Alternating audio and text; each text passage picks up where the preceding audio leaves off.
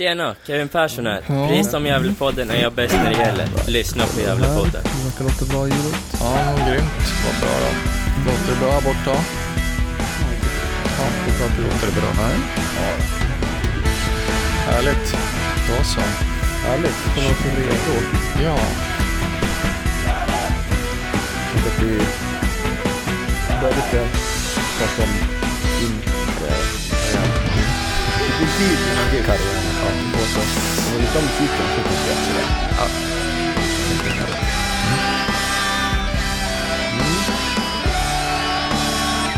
Ja, då hälsar vi alla lyssnare varmt välkomna till Geflepodden tvåhundrafemtionio.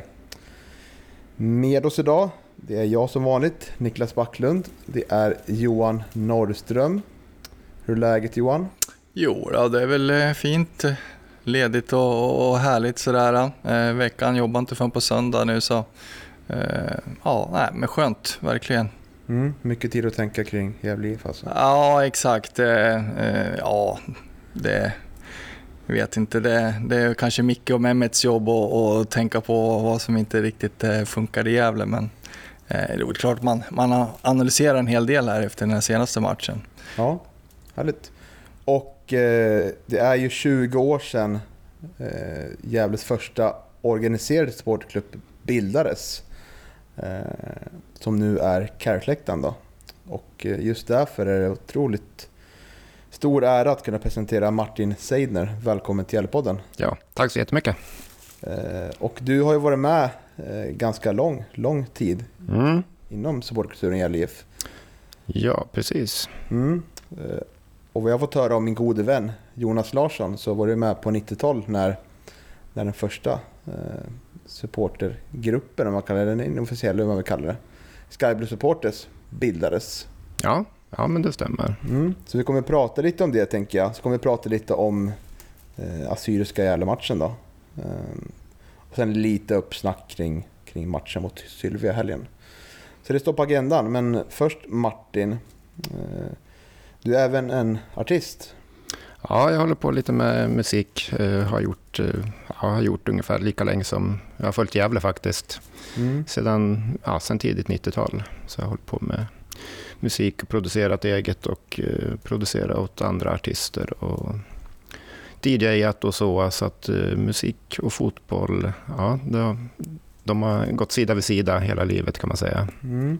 Och eh, du har gjort en, en låt... är det va? Till GIF-skivan tjugohundrafem som kom. Ja, precis. Eh, Samba ja, himmelsblå. Precis, ja, vi fick, fick uppdraget där från Bilda var det väl som, som, som tog det initiativet och, och skapade en GIF-skiva. Så det, ja, men det var kul. Mm. Och eh, efternamnet påminner om en annan Seidner, din bror va? Ja, vi, vi har samma mamma faktiskt. Viktor. Ja, Viktor. Ja. Min lillebror. Ja, just det. Som brukar vara en del på olika galej på stan. Och... Ja, han har, han har växt fram till en, en liten kulturprofil här i Gävle. Och du har hållit lite mer i bakgrunden? Ja, jag är väl mer, jag är mer studiotypen som, som sitter och håller på med mitt. Jag är väl mer... Mer, mer teknisk filur så. Viktor, mm. han är mer, ja, han tycker om att synas och, och, och vara med i massa olika massa olika arrangemang och så. Mm. Men vi, vi jobbar på båda två på, på olika håll kan man säga. Mm. Du nämnde att du har producerat och jobbat med en del artister. Är det någon mm. som en vanlig poddlyssaren känner igen kanske? Eh, nu håller väl jag kanske inte på med så här jättekommersiell musik, eh, men ja, senaste jag proddat eh, är gruppen Octolab från, från Lysekil, en, synt, en syntgrupp där. Eh, men jag har, ju, jag har jobbat med en hel del artister genom åren. Laila Adele kanske är den mest kommersiellt kända, hon har varit med i Melodifestivalen. Nu senast jobbar jag lite med eh, Didi Lopez. Ja, men det är, det är ganska mycket utomlands också.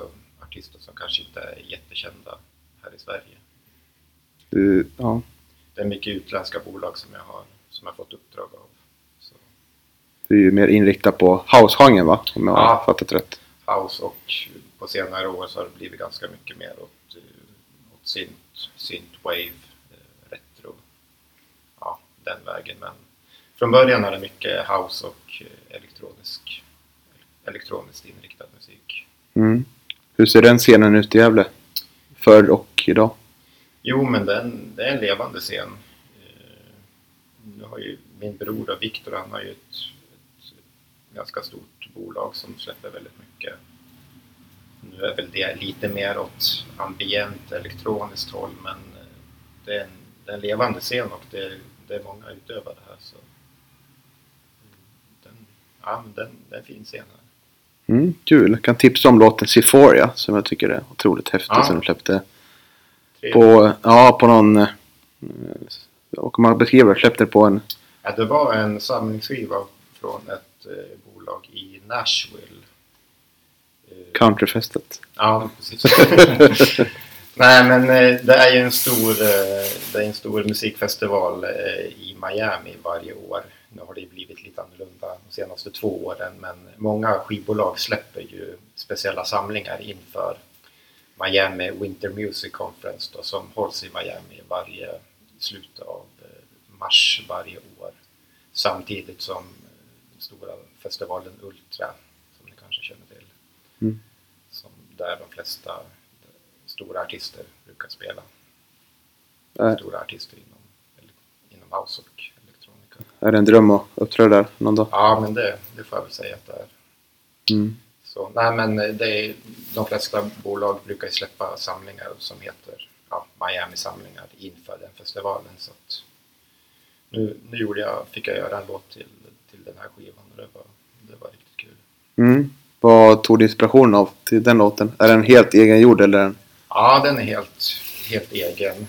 Det är väl en liten, eh, liten ordlek som de flesta av mina låtar brukar, brukar vara, så att det är eh, då havet och eufori. Eh, eufori vid havet, eufori av havet, så Seaforia. Mm. Så tänkte jag. Mm. Jag såg faktiskt en, inte apropå house, men hur man gör låtar eh, från ett, det här var ett indie-popband i U S A, mm. som beskrev hur de gjorde en låt. Eh, och då var det massa olika små, små saker som kom in i den här låten som man inte tänkte på ah. när man lyssnade på den. Det var så här gitarreffekter och, och små klockor och allt möjligt vad det var liksom. Ah. Det kanske är en likadan process för dig när det låter, tänker jag. Jo, men det är mycket små detaljer som det inte är alla som kanske ser eller hör dem. Men för mig så betyder de ju någonting. Så det blir som det blir någon slags smältdegel för, för, alla, för allting som jag vill uttrycka. Så att det, är, det är ganska mycket små detaljer. Så vissa mm. kanske hör dem, vissa kanske bara hör den. Att det är en fin låt eller vad mm. man nu tycker. Såklart, det är, det är mycket man vill få med i, i låtarna. Om man vill lyssna på låt jag pratar om så var det Bleachers, Chinatown med Bruce Springsteen. Ja. Ny låt. Ja. Det var jävligt bra tycker jag.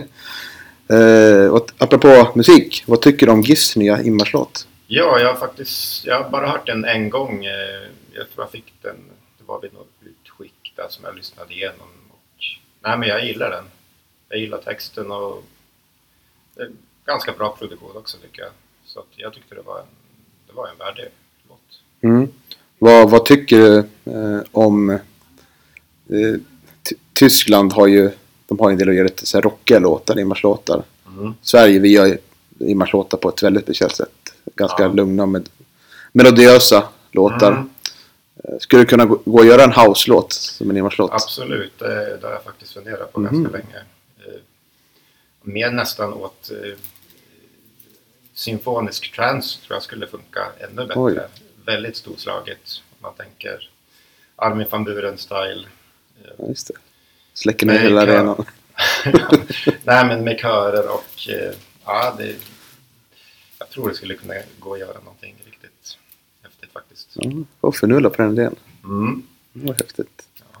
Och ska man sjunga, kan man räcka vara en låt utan, utan sång då eller? Nej, inte nödvändigtvis. Det kan vara någon, det behöver inte vara jättemycket sång. Det kan vara någon, någon bra hook. Men det är väl mest känslan av att peppen inför matchen som jag tycker är viktig med en inmarschlåt, att, mm. att alla peppar upp. Så jag vet inte om texten behöver vara super, superviktig så, men att det är något peppigt i alla fall. Musik som ger lite energi kanske? Ja, jo, men det, det är det jag menar, energi. Mm. Som smittar av sig på, på allihopa inne på arenan så att det blir en, en härlig atmosfär. Och... Mm. Men om vi går över då till eh, supportkulturen Gävle I F. Du var ju med när, på nittiotalet när grupperingen Sky Blue Supporters eh, kom fram. Ja, nej men det var ju eh, säsongen nittiofem, den säsongen som, eh, som det faktiskt blev kval till Allsvenskan. Det var väl då vi, vi var ett gäng på fyra, fem personer som, som träffades på matcherna, som vi kände väl att, att vi, ville, vi ville köra igång någon, någon slags supporterverksamhet. För vi, vi ville inte gå på matchen och sitta tysta och, och applådera snällt. Vi, vi, vi ville ju heja fram vårt lag eftersom vi kände att det var något, det var något stort på, på gång där då, nittiofem. Så att det var på den vägen som vi, som vi började spåna hur vi kunde köra igång en, en supporterklubb. Mm. Så att det, var väl, det var väl där Sky Blues föddes då. Under våren, våren nittiofem, i början av den säsongen. Mm. Och eh, var på, på läktaren stod ni på Strömvallen? Uh, då, ja du, bra fråga. Om det var på västra ståplats tror jag. Jag har lite svårt att minnas hur, hur Strömvallen såg ut. Nej, men jag vill minnas att ni stod uppe i det där hörnet på... på, på ståplatsläktaren, träläktaren där. Ja, men visst var det så. Ja, men vilken sektion det var exakt. Men, ja. men jag minns ju, minns ju er ändå där att liksom att man tyckte att det var lite roligt att det dök upp några med lite halstukar och flaggor mm. helt plötsligt så där. För det var, ja, som du säger, det var inte det var inte vanligt förekommande. Det fanns ju liksom ingen supportkultur kring fotbollen i Gävle och nej. Eh, Så, så man, jag minns att man tyckte att det var roligt att, liksom, att det dök upp någonting. Vad är det där för kufa som står där och, och tjoar? Ja exakt, jo, precis. Det är, ju inte, det är inte så typiskt Gävle heller just det där att, nej. att, att det är någon som står, att det är några som, som liksom låter på läktaren, utan att det, det är väl mera eh, det var någon surgubbe som ryade till när, när laget spelade dåligt så där, mitt, i, mitt i andra halvlek så ja ah, men nu får det skärpa er eller något sånt där. Ja. Utan det, det var väl och så Kostas så naturligtvis som, som, som skrek på sitt vis då, men det var väl ungefär det enda så att, ja. Ja. Ja, hur upplevde det, det var du Johan? Hur, hur reagerade omgivningen på det som kom då? Ja, alltså...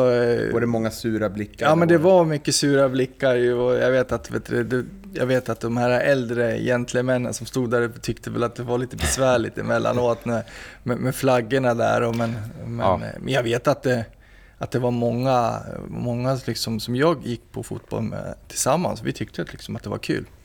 Var det också, för jag märkte också när jag väl började gå att det, det var ju en del, kanske inte på sektion H men på sektion G som... som valde att sätta sig när det var lite folk för att eh, man kunde göra det liksom. Ja. Fan, var, var det återkommande då också? Ja, jo men då, då betalade man ju för ståplats och så fick man sitta. Det var ju jättepraktiskt. Var det gamla gubbarna kanske? Ja, nej men det var väl samma gäng som tyckte att vi skulle eh, sluta skrika och ta ner flaggorna så man kunde se matchen ordentligt. Mm. Så att det, var, det var lite så stämningen var då.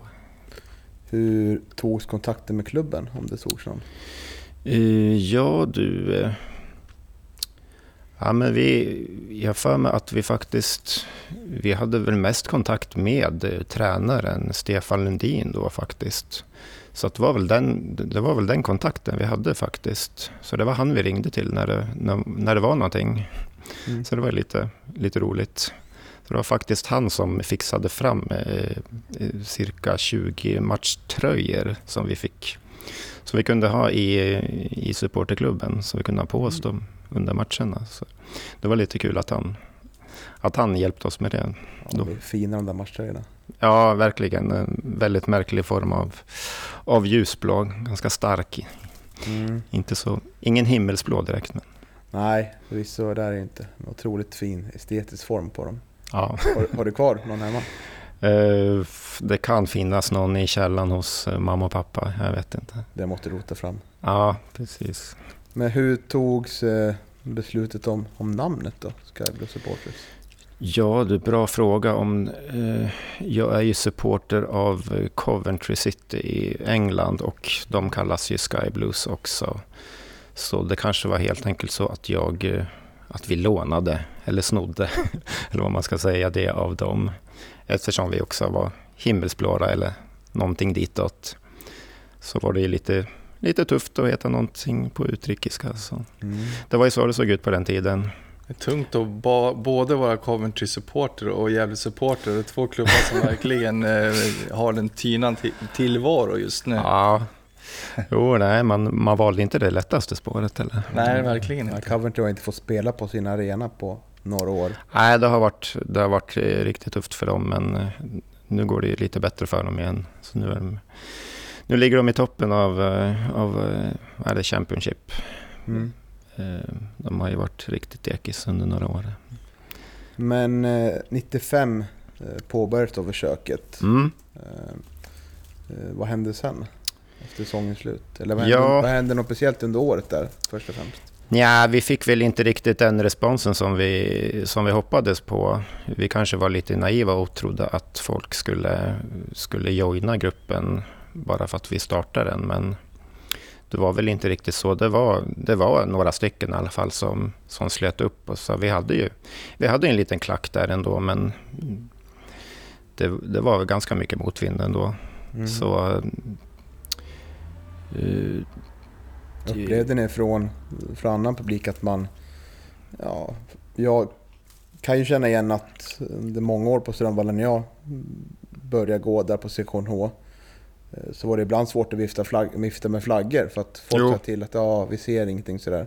Var det något liknande försök där med andra saker från övrig publik? Ja, nej, men det var väl vissa, vissa lite äldre som ofta stod på, på ståplats där som de ville se sin match i lugn och ro. Mm. Och då ska inte vi komma där och, och stå i vägen och, och skrika så att... Det var väl lite det motståndet, men jag vet att det var många som tyckte att det var jätteroligt också att, att vi verkligen försökte. Men det var inte så många som, som ville och vågade stå och skrika då, men man kände ändå att det var, det var uppskattat. Ja, men det är just det där, det är roligt också för det är oftast de som klagar på att de inte ser på grund av flaggorna. Det är samma personer som har paraply med sig till matcherna också liksom, och ja. fäller upp dem när, när, när det börjar regna. Då jo. är det ingen annan bakom som ser i alla fall. Så att... Nej, men det är legitimt. Vet du. Ja, man kan inte bli blöt. Nej. Hur såg det ut då med matchförberedelserna? Hur såg en vanlig match där ut för Sky Blue Supporters runt hösten nittiofem? Ja, nej men alltså när, när det var match då var, då var hela dagen den var planerad ut efter matchen, så vi träffades ju vi träffades innan och vi höll ju på och gjorde flaggor och det var ju ja, det var det var fest varje match och under match och efter match. Man ville verkligen ja, man ville man ville grotta ner sig i, i matchen och göra det till en hel dag. Fanns det någon stampub ni valde ut? Tänga på innan. Ja, jag vet inte om det kom senare. Jag har väl minne av att vi hängde mycket på McGill som det hette. Mm. Där, det är väl Harry som ligger där nu. Yes. Så det är väl det första, första stället jag kommer ihåg att vi, vi hängde lite på. Mm. Mm, sådana ställen som Mackills finns det inte tyvärr så många kvar av i stan. Liksom, liksom Nej, gamla små. Hedliga pubbar. Nej, precis. Det är ju, det har liksom övergått till att, att man ska äta fint bara överallt nu. Ja. Man, man saknar den där liksom lite ruffiga stilen, liksom, liksom den här gamla engelska pub liksom, eh, lokalen. Mm. Det är lite synd att det har försvunnit. Mm. Sista Nej. var väl Bishops. arm där. Ja, cheers, ja. Så kanske man kan argumentera för att det är den. Ja, jo, det är något liknande, men, mm. men även det är lite fine dine där också tyvärr. Jo. Ja, det är det. Ja. Men det är mycket, det är mycket koncept överallt och det är kedjor, så att just ja. de där mindre pubbarna som, som bara, är, bara är som de är, pubbar och opretentiöst, som sagt, det finns inte så många längre. Nej, precis. Eh, nej, Trivs kommer väl upp också. De, de har ju gamla baren kvar från, mm. från, mm. från eh, vet du, C C-pubstiden då, så att eh, det, dit gillar jag att gå också. Ja, det är väl närmsta man kan ja, komma. Ja, som fotbollssupporter mm. passar det liksom inte att gå på eh, gå på Interpol eller gå på något så här fint ställe liksom. Innan match då passar ju McGillis och eh, ja, Trivs möjligtvis mån också att gå på. Ja, där man får härja lite. Ja, precis. Absolut. Ja. Säsongen nittiosex då? Ja, eh, där gick det väl lite sämre sportsligt för laget, så att eh, jag kommer inte riktigt ihåg om vi om vi la det i malpåse eller hur vi gjorde, men jag tror ju inte att det blev så mycket mer organiserat efter säsongen nittiofem. Men det blev ju ändå en del, det blev ändå en del resande, så att det såd, såddes väl ett frö ändå mm. där som vi som fick växa på sig under senare delen av nittiotalet. Mm. Eh, vad reste ni? Vilka resmål var det? Ja, vad var det? Nej, men det var väl närmsta Västerås Västerås, Borlänge och, och Uppsala minns jag. Någon klassisk match mot Sirius. Uh, ja. Tävlingsmatch mot Sirius, det var ju länge sedan vi hade. Ja, jag kommer inte ihåg vilket, vilket år det var, men det var en ganska, ganska härlig match vill jag minnas. mm. Ja, och... Eh... Vad, vad var det för ramset som ni sjöng på läktaren? Just den, runt den tiden. Det var väl är det inga... några som lever kvar idag? Ja, det var väl inga avancerade grejer tror jag. Det var väl ganska standardiserat. Klapp, klapp. Heja jävla. Mm. Jag minns faktiskt inte riktigt. Men det är ing, inget sånt avancerat som vi kör nu. De sitter och tränar på hela bussresan. Ja, just det. Mm. Just i det här, vet du det, klapp, klapp ramserna, de är ju Sandviken kvar i fortfarande, upptäckte jag på derbyt liksom. Ja, ja, eh, det är ju, var ju ganska effektivt, vet du, det, det hördes ganska bra, men, men det var väl det som slog mig just att vet du, de hade ju inte den här mera avancerade läktarsången som, som ändå vet du det, eh, ni hade på, på, på Carrick-läktaren. Nej, så är det ju. Det är olika influenser tror jag. Eh, många av oss som där nu har influenser från ja, del ganska mycket Italien tror jag, mm. även brittisk med melodier och ramser, utformning sådär. Ja. Hade ni någon slags influens skulle jag säga när ni kom fram? Vad tittar man lite extra på? Ja, nej men alltså vi var ju uppväxta med Tips Extra då, så att det var ju det var ju England och och de de ramserna som man som man såg upp till. Så det var ju mycket så i Sverige då på på åttio-nittiotalet. Det var ju man såg ingen, inte så mycket annat än engelsk klubbfotboll. Uh, så det var ju enda som visades på, på tv då. Så att det var ju ganska naturligt att, att influenserna kom därifrån. Mm. För alla supporterklubbar i, som ja. startades i Sverige vid den tiden så, så var det nog England som var stora förebilden. Mm, vad tänkte du på? Influenser, vad har de i Sandviken? Är det från bandyn då? Bandyn framförallt tänkte jag på. Ja, just det. Det är samma ramser. Jo, men det är i stort sett samma ramser. Ja. Det stämmer faktiskt. Mm. Lite mer primitivt. Ja. ja. Det funkar, men ja, primitivt. Ja. Men vad skulle du säga, vad beror det på att det här försöket kom i nittiofem när ni försöker bilda den första sportklubben? Men två tusen ett, då tas det steget på pappret då. Sky Blue blir officiellt. Ja. Varför tar det fem år? Eller sex år? Ja, nej men det var väl, det var väl första år det fanns en, en grund med folk som, som, som brann för, för Gävle. Som kanske som var lite bättre på att organisera. Nu var, det inte, nu var inte jag med då tjugohundraett i styrelsen som, som startade Sky Blues, startade om Sky Blues då. Utan det var ju ett, ett annat gäng Så att de kanske, de kanske hade lite mer koll på vad som behövde göras än vad vi hade. Vi kanske var li- lite, lite naiva och ville väl mer än vad vi kunde. Mm. Och så kanske fanns ett, ja, det fanns ju tydligen ett bättre underlag, eftersom det gick ju bra med, med omstarten då, när, när det började. Sky Blues började på riktigt igen tjugohundraett. Mm. Och vad tycker du när det har gått över, ja, över nästan, gått, nästan trettio år sedan du började engagera dig ja. mer så aktivt? Vad tycker du, vad har du sett på läktaren som var det bra och var det, var det mindre bra? Nej, men det har ju varit en fantastisk utveckling. Vi har ju en, vi har ju en läktarkultur nu i Gävle för fotboll som är, som är väldigt stark, tycker jag. Som, men precis som vi sjunger, att vi är, vi är inte många, men vi sjunger och, och röjer på. Mm. Och det, det är många lag i, som är större än oss som, som inte har en sån stabil supportergrund som vi har ändå, tycker jag. Det, det är en fantastisk utveckling som vi har, har fått här i Gävle, tycker jag. Mm. Ja, härligt, jag tycker det. Mm. Eh, ska vi, innan vi går in på, eh, på matchen mot Assyriska, ta några korta frågor där. Vad har du för favoritspelare genom tiderna i GIF? Eh, oj. Eh, ja, då när vi körde igång så då var det ju firma fyr och, och då Jan Nilsson eh, som, mm. som höll låda. Så att, ja, de, de var heta. Mm. Så det får väl, får väl bli någon av dem kanske. Mm. Då Jan och fyr. Ja. Mm, ja, det är synd att vi inte kan eh, övertyga Fyra och vara med i podden. Eh, jag har ju försökt att och, och, och, kontakta honom, men, eh, men han verkar inte vilja med, vara med helt enkelt. Men, eh, svårflörtad. Vad sa du? Svårflörtad. Svårflörtad, ja precis. Ja, man kanske är lite svår ute i Hedersunda, jag vet inte. Ja, okej, okay. han, han bor där ute. Han bor där ute, ja. ja.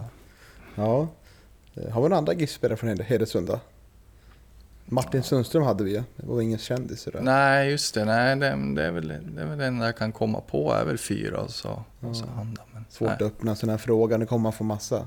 Ni glömt bort den. Ja, ja, men precis. Vi, vi kanske Jimmy kan vet det, informera oss i så fall, han borde ju ha koll. Mm. Han som har koll på längre tillbaka på i, i årtiondena.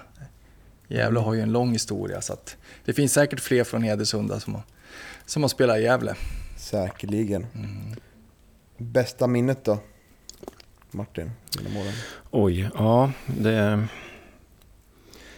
det finns många höjdpunkter. Uh, uh, nej, men när vi gick upp i Superettan nere i, mot B P, det är en stark, ett starkt minne. Uh, vad har vi mer? Ja, vi har en match borta mot Enköping också som Gävle avgjorde sent där, och ja, en glädje som man glädjeögonblick som man minns. Mm, vilket år var det? Ja, vad kan det ha varit? Ja, jag tror de är noll fyra, kommer jag ihåg. Det var ju en bortapremiär. Mm. Kanske inte var då. Ja. Ja, jag minns att vi hade ett väldigt stort bortafölje då. Jag tror det hade varit, kan det vara så att det var någon, eh, någon stadsfest i Enköping då också. Så att det, det, hade varit, det var väldigt mycket folk och det var bra uppladdning. Och om det var det året som vi åkte dit och vann med ett sent mål. Jag kommer inte ihåg riktigt, men det, det är ett sånt här starkt minne i alla fall. Mm. Lockade mycket folk. Ja, jag kommer ihåg att eh, vad heter det, Sveriges förbundskapten eh, Söder, Tommy Söderberg, Tommy Söderberg eh, eh, hade ett seminarium då på ett ställe som vi laddade upp på, så att det, det var lite kul. Ja, ja. Vad pratade han om? Ja, nej, men han är han är en skön typ, så det var nej, men det var kul i alla fall. Ja. Blev han störd otaliga gånger? Ah, nej, det minns jag inte. Men... All right. Ja, men trevligt. Ska vi röra oss mot helgens, helgens match mot Assyriska kanske. Det är oundvikliga, ja vi måste ja. prata om det eländet. Ja, och vi pratade ju förra veckan eh, om den otroligt fina kämparinsats vi såg i L I F. Där de verkligen brann för klubbmärket. Och, eh, det är ju svårt att säga samma sak eh, om insatsen i helgen kan jag tycka. Eh, Det var verkligen kontraster om mm. man säger så. I, i fråga om inställning. Jag vet inte, jag vet inte vad man gjorde den där veckan efter, efter derbysegern. Om man gick och mös för länge eller vad det var för någonting. För det, det var som bortblåst. Allt det där som vi satt och, och berömde spelarna för i, i förra podden. Det, det var som bortblåst i den här matchen. Det, det, det är jättemärkligt. Visst, nu möter man ju ett Assyriska som inte hade vunnit på, på nio matcher. Men, men det är ju så i fotboll. Liksom, man, man vinner inte per automatik utan man måste ju faktiskt göra jobbet också. Och det gör Gävle inte i den här matchen. Eh, så att, eh, jag satt och var jäkligt besviken, måste jag säga. Ja, tyvärr så hade jag lite rätt i min spaning att eh, tro att de hade, skulle få svårt att ladda om. Men jag tycker inte att jag såg en trötthet i de här spelen. Utan jag såg snarare en... Ja, det kanske är det mentala liksom. Man inte riktigt orkar ladda om psykiskt. Eller vad, vad tänker du Martin om insatsen? Ja, nej, jag hade ju hoppats på att den här energin som man ju borde ha fått av derbysegern skulle gjort att man inte gjorde om det misstag som man har gjort under säsongen när man har gjort bra insatser och sen mött ett ett på pappret sämre lag nästa match. Jag hade ju hoppats att, att man skulle ta jobbet på ett, på ett bättre vis. Mm, jag tycker att... Ja, fortsätter. Ja, nej men jag blev förvånad att man såg så, så lamslagna ut redan från start. Jag kände väl det att man såg efter två minuter att oj, det här kommer, det här kommer inte gå bra. Mm. Tycker man hade... Jag tycker Pontus börjar matchen bra på sin kant lite, men jag tycker man märker ganska tydligt som du är inne på att säga att det, det går liksom i stå. Det är samma mönster vi sett, det är passningar som inte går fram till rätt position. Det känns som att spelarna inte är... Det känns inte som att de spelar, har spelat i samma lag på träningen samma vecka. Liksom. Det känns som att de inte hittar varandra automatiskt. Det blir fel pass och... Eh, Och det blir frustration ganska tidigt på plan. Mm. Och man kan se, tycker jag, ganska lätt att en spelare som Albin Kangas blir otroligt... Det märks att han är borta den här matchen. Ja. Men hur mycket tycker ni? Det har varit en diskussion här på Svenska fansforumet om att även du och jag, Johan, har... har pratat om det, skrivit om det i alla fall, hur mycket man kan lägga det här på, på tränaren eller lägga det på spelarna. Vad, vad tycker du Martin? Såna insats. Ja, alltså jag tycker det är li- lite underligt att uh, att efter slutet av slutet av förra säsongen där det känns som att man har, man har lärt sig av uh, massa misstag som man gjorde och det känns som att man har man har fått en klar spelidé och funnit en trygghet.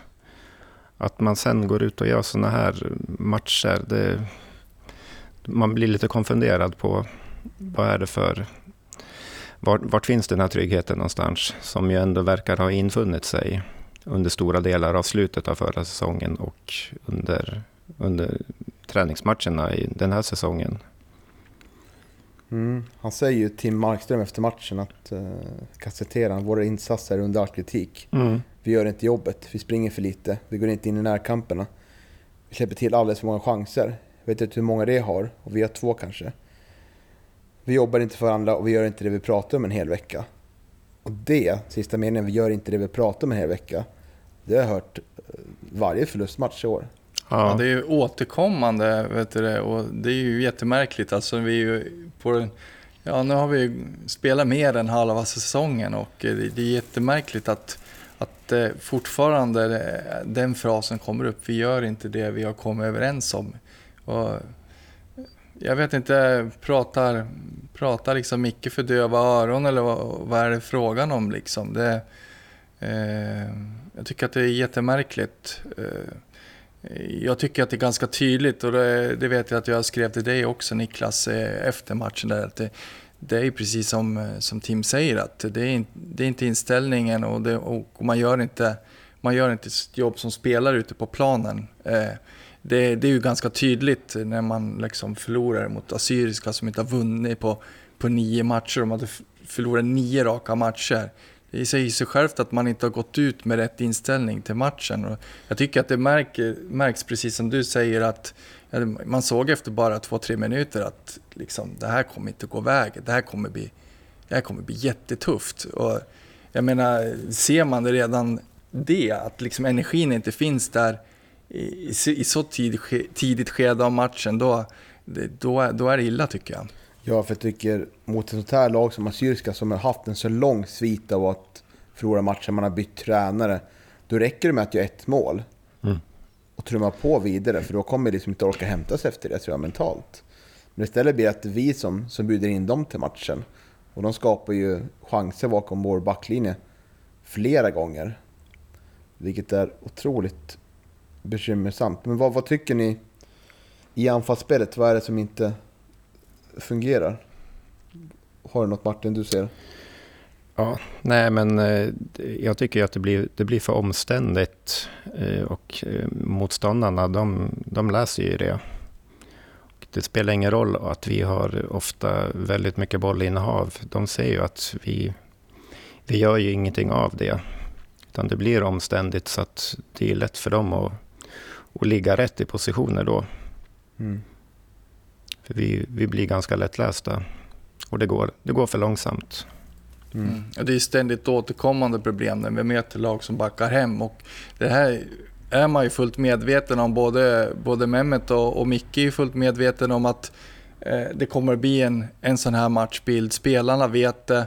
Och jag menar, det, det är förmodligen det de hade gått igenom också när de gjorde analysen och genomgången på fredagen, att vi kommer ha mycket boll. Eh, och jag tycker att det är konstigt att liksom det, man har inte löst det problemet liksom så här långt in på säsongen. Tycker jag är jättekonstigt att, att det fortfarande ser ut som, som det gör när man, när man möter lag som backar hem. Utan det måste ju finnas, det måste finnas en plan B eller, eller några andra lösningar än, än att liksom spela runt i, i sidled och tillbaka till backlinje. Och det är som att man blir väldigt bekväm i det här possession-spelet. Och liksom, om man tror att, att det här bollinnehavet på, på något vis ska lösa allting, och att, det, mm. att så... Att jag, ja, precis som att ja, men, har, har vi bara bollen så kommer målchanserna av sig själv. Utan... Det, det funkar ju inte riktigt så liksom. Nej, och vad jag sett tycker jag att man har mixtrat ganska mycket med uppställningar det här året. Nu byter man ut Theodor Hansson halvtid och Nisse Nilsson kommer in. Och då spelar man med en slags trebackslinje och eh, ganska många mittfältare, uppfattar jag det som.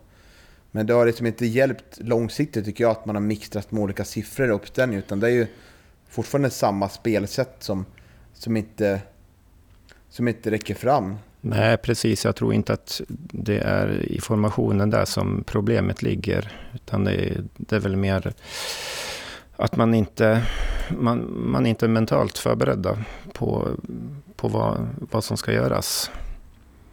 För allt, allt startar ju med, med tanken på vad är det vi vill åstadkomma. Jag känner inte att, att man, gör, man gör det jobbet. Nej. Man tror att fötterna ska springa av sig själv, och som du säger, att bara vi har boll i havet så kommer det lösa sig. Mm. För nu har man hamnat i en spiral där det typ så här, man gör en jättebra insats mot Sandviken exempelvis, så flyger man på det en vecka, sen gör man en jättedålig insats veckan efter i princip. Så ja. Man jobbar jättemycket intensivt och rätta till det, och nu när vi möter Sylvia då kanske vi gör en fantastisk match. Ja, jo, det finns chans till det. Ja, och sen, sen blir det samma sak igen, så det känns som att någonstans under träningsveckan här är något som blir, blir fel. Det känns som det, det fuskas på något sätt, att man är nöjd med att göra en bra match, och sen så, så kan man tulla lite på, på grundprinciperna, men så funkar det inte i fotboll. Nej, det funkar ju för oss supporter att, att rida på den här derbyvinsten, och det gör vi väl fortfarande. Ja, jo. Men det är en annan sak för spelarna. Liksom. De måste liksom kunna släppa det efter en halv vecka. Nu, nu är det full fokus på nästa match, för att det är ju fortfarande en ganska bedrövlig säsong. Mm. Talar ju alla inom föreningen om, och alla supporter, så det funkar inte att det kan se ut så här liksom, varannan match. Nej, och det som är så märkligt också, det är ju som du säger, både Micke och Mehmet liksom understrykte i Sydokark att liksom, de är inte nöjda med säsongen.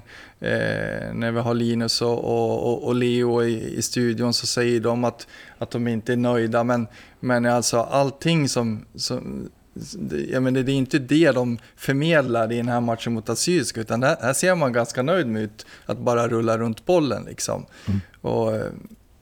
det där har vi ju sagt hundratals gånger i, i, vet du, podden. Alltså det är inget fel på, på att possession-spel eller liksom att rulla runt. Eh, det som, som Micke vet, kallade att, att man vilar med boll. Då. Eh, men man måste kunna variera sitt anfallsspel och, och kunna spela lite rakare emellanåt. Man, man får faktiskt slå en, liksom, en lång boll eller, eller faktiskt liksom gå på snabba avslut och, och försöka komma till snabba avslut när man, när man kanske erövrar bollen och, och får chans till en omställning, en kontring. Nej, då, då stannar man upp och så bör, fortsätter man det här bollandet fram och tillbaka. Jag är faktiskt ganska trött på att se det nu. Ja, det är ju utmaningen, tänker jag, med att spela som vi gör nu. Vi kan spela ganska långsamt, men då kräver det att spelarna rör sig mer och ligger tätt in på varandra så att de kan spelas ur vissa svåra situationer och därigenom skapa ytor för våra andra spelare som är i fri position. Men nu blir det ofta att vi får bollen felvänd, vänder inte upp utan spelar tillbaka ofta, så och så går det tillbaka till backlinjen, så får man byta kant och eh, ibland tillbaka Tim, ibland blir man pressad, långboll upp, eh, och så har man av med bollen. Ja. Så det, det är samma mönster återigen, så att om vi kan spela så här, då måste vi kombinationsspelet funka mycket bättre och passningsspelet. Mm. Jo, men det måste ju bli en, en bättre dynamik. Det, det är jättebra att ha ett, ett, ett fint possession-spel, men det blir väldigt lättläst för motståndarna om man kan variera sig bättre och slå bollar i, i mitten då och då och snabbare, så överraskar man ju motståndarna. Nu blir det ju väldigt bekvämt att möta Gävle. Mm. Jag menar, vad är det som värsta som kan hända då, utifall man, om man iscensätter en, en kontring eller en snabb omställning? Det är att du mister bollen kanske strax utanför eh, motståndarens straffområdet, eller att man, ja, att man kommer på avslut, eller att man blir av med bollen in i, in i motståndarens straffområde. Eh, alternativet nu, det är när man vänder hem och när man kanske spelar hem till Tim, det är att man blir av med bollen mycket på egen plan halva. Och då liksom bjuder motståndaren på, på, på farliga chanser. Liksom. Så att det, det är mycket det här var, att det handlar om att ta initiativ också, tror jag, för många av spelarna också. Att de inte riktigt vågar ta initiativ. För, för nej, men som sagt, jag, jag är väldigt konfunderad över det där. Det måste ju vara bättre att man mister bollen då, eh, utanför... liksom assyriska straffområden än att man mister den på egen planhalva. Jag, jag, jag tycker att det är konstigt. Mm. Vi har ju några spelare den här matchen försöker ta initiativ. Jag tycker dels Pontus Jonsson gör det innan han blir utbytt, men har ju svårt, svårt att ta rätt beslut när han gör det, tycker jag. Många lägen att han tappar bollen, och tar vi dessvärre Gustav Nord, det som mm. ledde fram till, till ett målet för Assyriska, som han släpper bollen där. Sen kan man klart diskutera om det Tim borde ta den ändå. Jag kan ju tycka att han borde göra det. Absolut. Men det känns att vi har liksom inga, inga de här, man kan inte nämna någon i L I F nu eller två spelare som man känner att det här är en dynamisk duo som skadar motståndarlaget försvar. Man kan inte nämna några nu, utan det finns spetskvalitet med Albin på kanten när han är frisk och inte avstängd. Det finns Sutsu som glimrar till ibland, men nu var han sjuk igen då, dessvärre. Och det finns Irkanat med, med lite schyssta skott ibland och frisparkar och andra, och, och det finns, vad finns det mer? Ja, Jakob Hjälte måste jag väl ändå säga, tycker jag kommer igång lite här. Ja, lite, men inte mycket tycker Nej, jag. inte mycket, men, men det är som sagt, han många av de här spelarna är ju naturligtvis beroende på att man har en omgivning och har medspelare som, som också gör sitt yttersta också och har en bra dag liksom. Det är så, det är, det är som du säger, jag menar, förut hade vi Isak Lidberg som kunde göra lite vad han ville på, på egen hand emellanåt och kunde liksom vinna matcher åt, åt Gävle, men, men vi har inte riktigt det nu, utan vi måste vi måste ha ett lag, Gävle måste ha ett lag som, som där, där alla gör jobbet och, och alla har är liksom närvarande den dagen liksom, och har rätt energi när de, när de kliver in till match, för det, det räcker inte liksom som det är nu att kanske tre, fyra stycken som, som är bra, utan hela, hela laget måste ju vara bra. Ja, nej, tre, fyra spelare kan ju inte dra med sig resten av, av gänget, utan det måste ju vara en det måste ju vara en samlad trupp som har, en, som har laddat upp en energi tillsammans.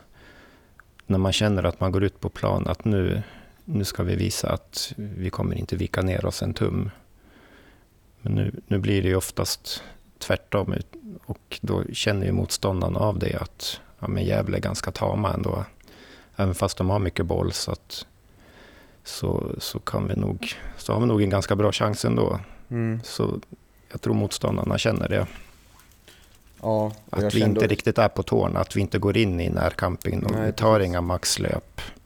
Nej, för jag kände det andra halvlek, varför är det ingen som går in och tar en tackling för laget och väcker upp här, någon mm. går in och tar, tar en glidtackling och får ett kort liksom, som bara, måste vi vakna liksom. Ja. Men det, det känns som att det är ju snarare, ja, när jag tog ett noll så var jag på läktaren där i Södertälje att det är ju snarare närmare två noll än det ett ett här. Det var, fanns ju liksom ingen riktigt het målchans för oss. Nej. Och när man känner så på läktaren och möter ett Assyriska som ligger sist i ettan norra, då blir man ju ganska uppgiven. Ja. Mm. Nej, men jag tyckte du såg, eh, om man tar en annan match, eh, Hammarby T F F borta. Du såg egentligen, det var ju ganska lika läge då. Man, man hade väl gjort en, en bra insats matchen innan. Mm. Och visste att man skulle vara ganska överlägsna laget som man möter, men det, så, det såg ju ganska handlingsförlamat ja, ut där också, fram till den där domarskadan som räddade oss. Ja, och mm. att då först inse att ja, men vi har ingenting att förlora, då börja spela.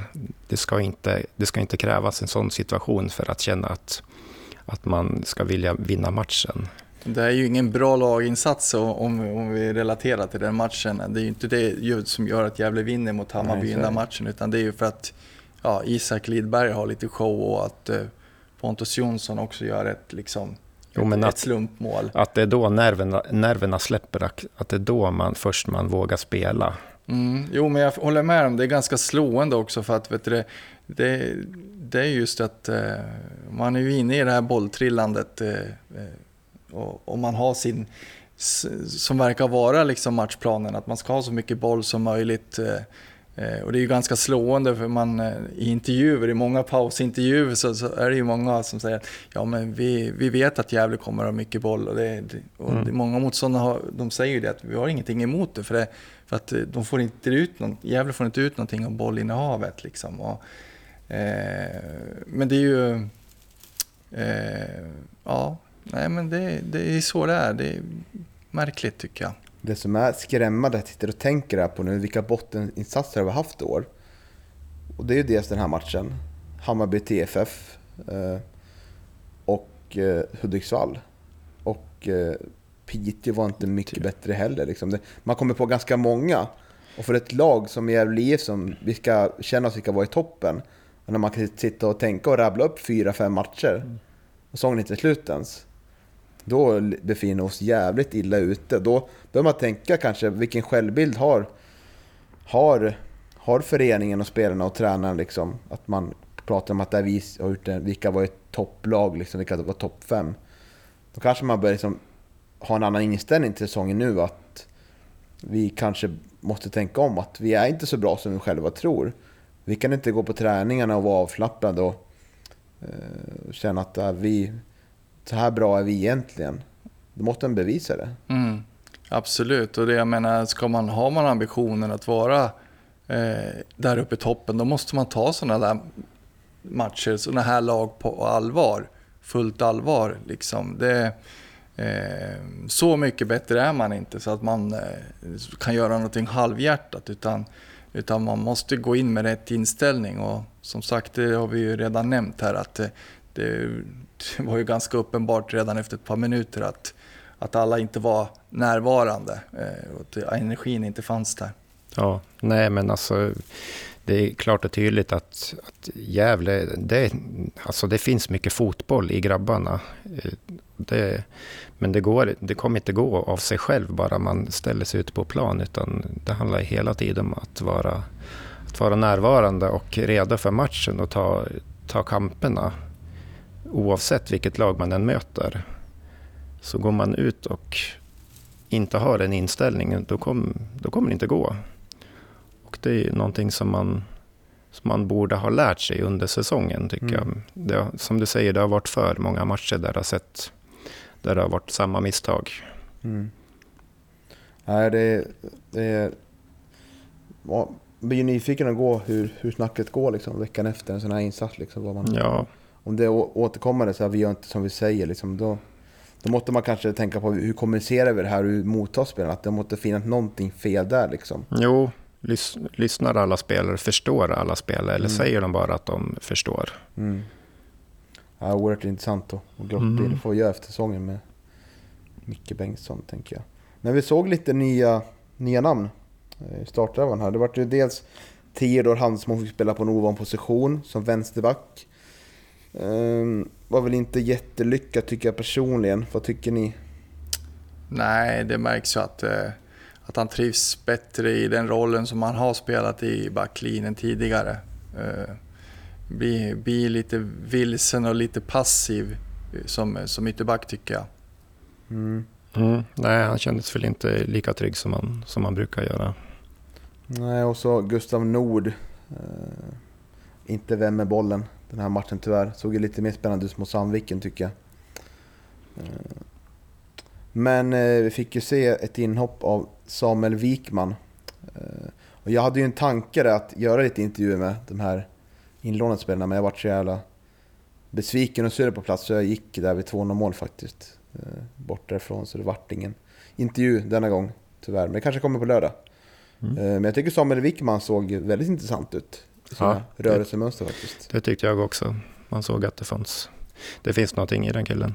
Mm, våga gå framåt med bollen och våga göra, hitta på saker. Ja. Vad tycker du, Johan?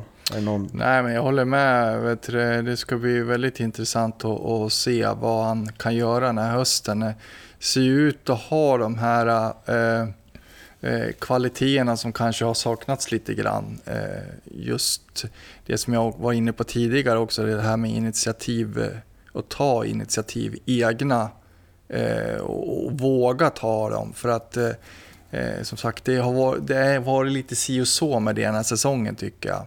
Eh, just det här att visa det här modet och, och, och våga, och det är som jag säger, vad är det värsta som kan hända, det är att man tappar bollen på motståndarens plan halva eh, om, om man liksom vågar att ta liksom lite initiativ, så att, mm. eh, jag tycker han, han såg intressant ut.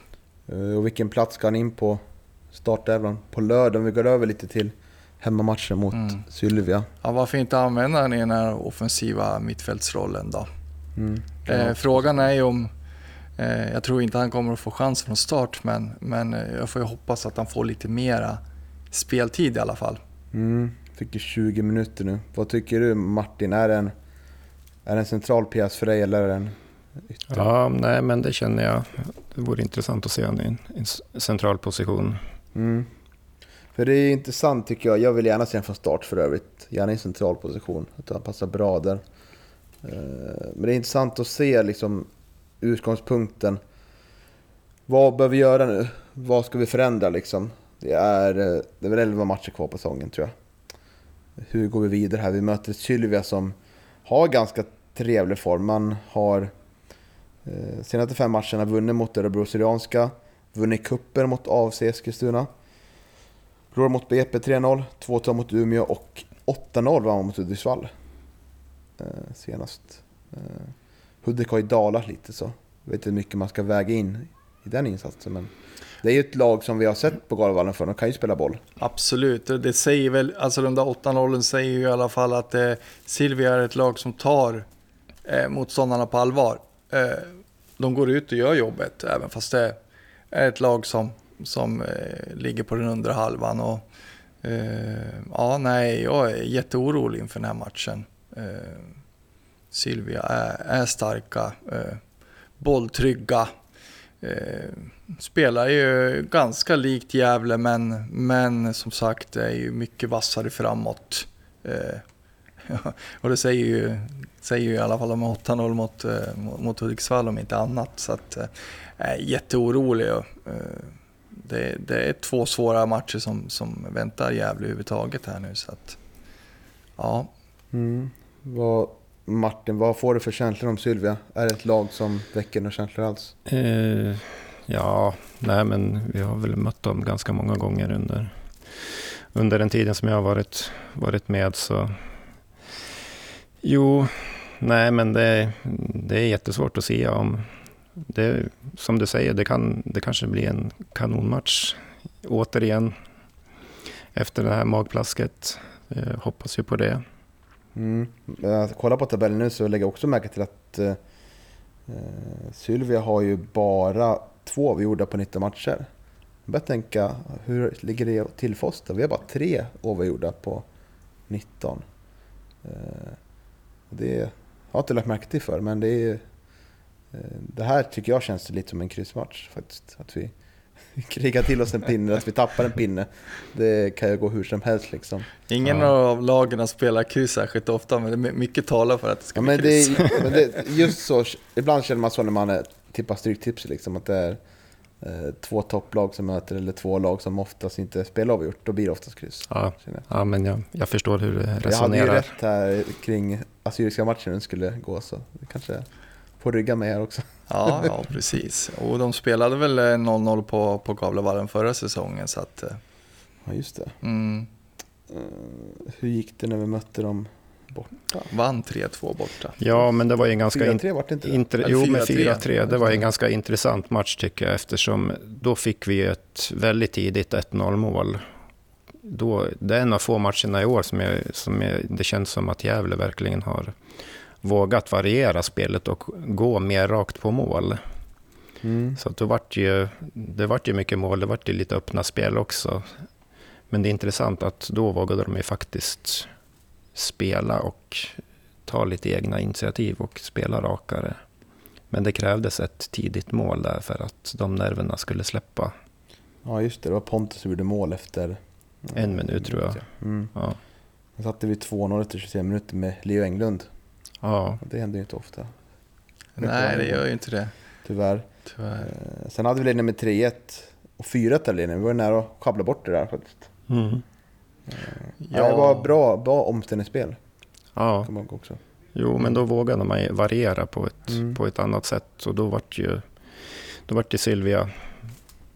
Ja, det, de blev ju överraskade. Mm. Är det någon spelare ni vill in i startövan? Eller är det någon ni vill se lämna från föregående match? Förutom givet ja. att Albin kommer tillbaka. Ja, vi måste ju ha Albin tillbaka. Det, eh, så vi utgår ju från att han startar. Ja, i övrigt. Eh, ja, det är svårt att säga. Eh, det beror ju lite på hur Church får för träningsvecka och sådär. Mm. Eh, men annars vill jag ju se honom i startelvan också. Han har ju överraskat lite Mikael Bengtsson med uttagningar sen tiden. Tror ni att det, det blir något liknande nu? Att det, det kanske blir någon där framme som får, får sitta bänk och att Ibra får chans från start exempelvis. Eller att, att det blir Nisse på topp eller Friman på ytter i fältet. Ja, nu vet jag inte vet du, om det stämde, men jag läste ju på forum någonstans att vet du, det skulle vara aktuellt att låna ut Al-Hassan va? Mm-hmm. eh, till Åbyggeby. Just det, de har ett mm. samarbetsavtal med. Det säger väl, säger väl en del om vad, hur, hur, man, hur man ser på Al-Hassans chanser mm. att uh, spela från start om inte annat. Mm. Det är så. Ser du någon Martin som skulle kunna komma in? Uh, nej, men jag, jag är väl av den uppfattningen att, att det inte spelar jättestor stor roll hur man laborerar. Jag tror det är förberedelsen för hela kollektivet som är, som är det viktiga faktiskt. Bra ord faktiskt. Mm, och inställningen till matchen, men, men man tycker ju då, om man hade problem att tagga igång inför att möta jumborna Assyriska, så borde det, tycker inte att det borde vara något problem med, med att eh, tagga upp och, och få upp en, en fin energi inför matchen mot Sylvia, för det är väl det som kanske talar för, för, för Gävle ändå, att man eventuellt ska kunna vinna eller kryssa. Det är väl att, för att man faktiskt gör ganska bra matcher mot, mot lag som, som inte backar hem, och det tror jag inte mm. Sylvia kommer göra. Nej, men precis. Nej, men alltså, de gjorde en riktigt bra match hemma mot, mot B P också. Så att när de väl tar uppgiften på allvar, då, då gör de bra matcher ändå, tycker jag. Mm, framför, och framförallt kanske matchen mot Karlstad skulle jag vilja säga. Ja. Mm. Nej, men de vet ju att det kommer inte bli någon lätt match mot, mot Sylvia, så jag, jag räknar med att, att, att de kommer ut med en bra inställning. Mm. Var, var det nu än blir för lag. Mm. Så tror jag att de spelarna på plan kommer göra jobbet som krävs. Bra, positiva ord. Ja, men deppig poddarna. Ja, deppig var ganska trevligt. Ja, jag tycker det var ganska trevligt. Ja.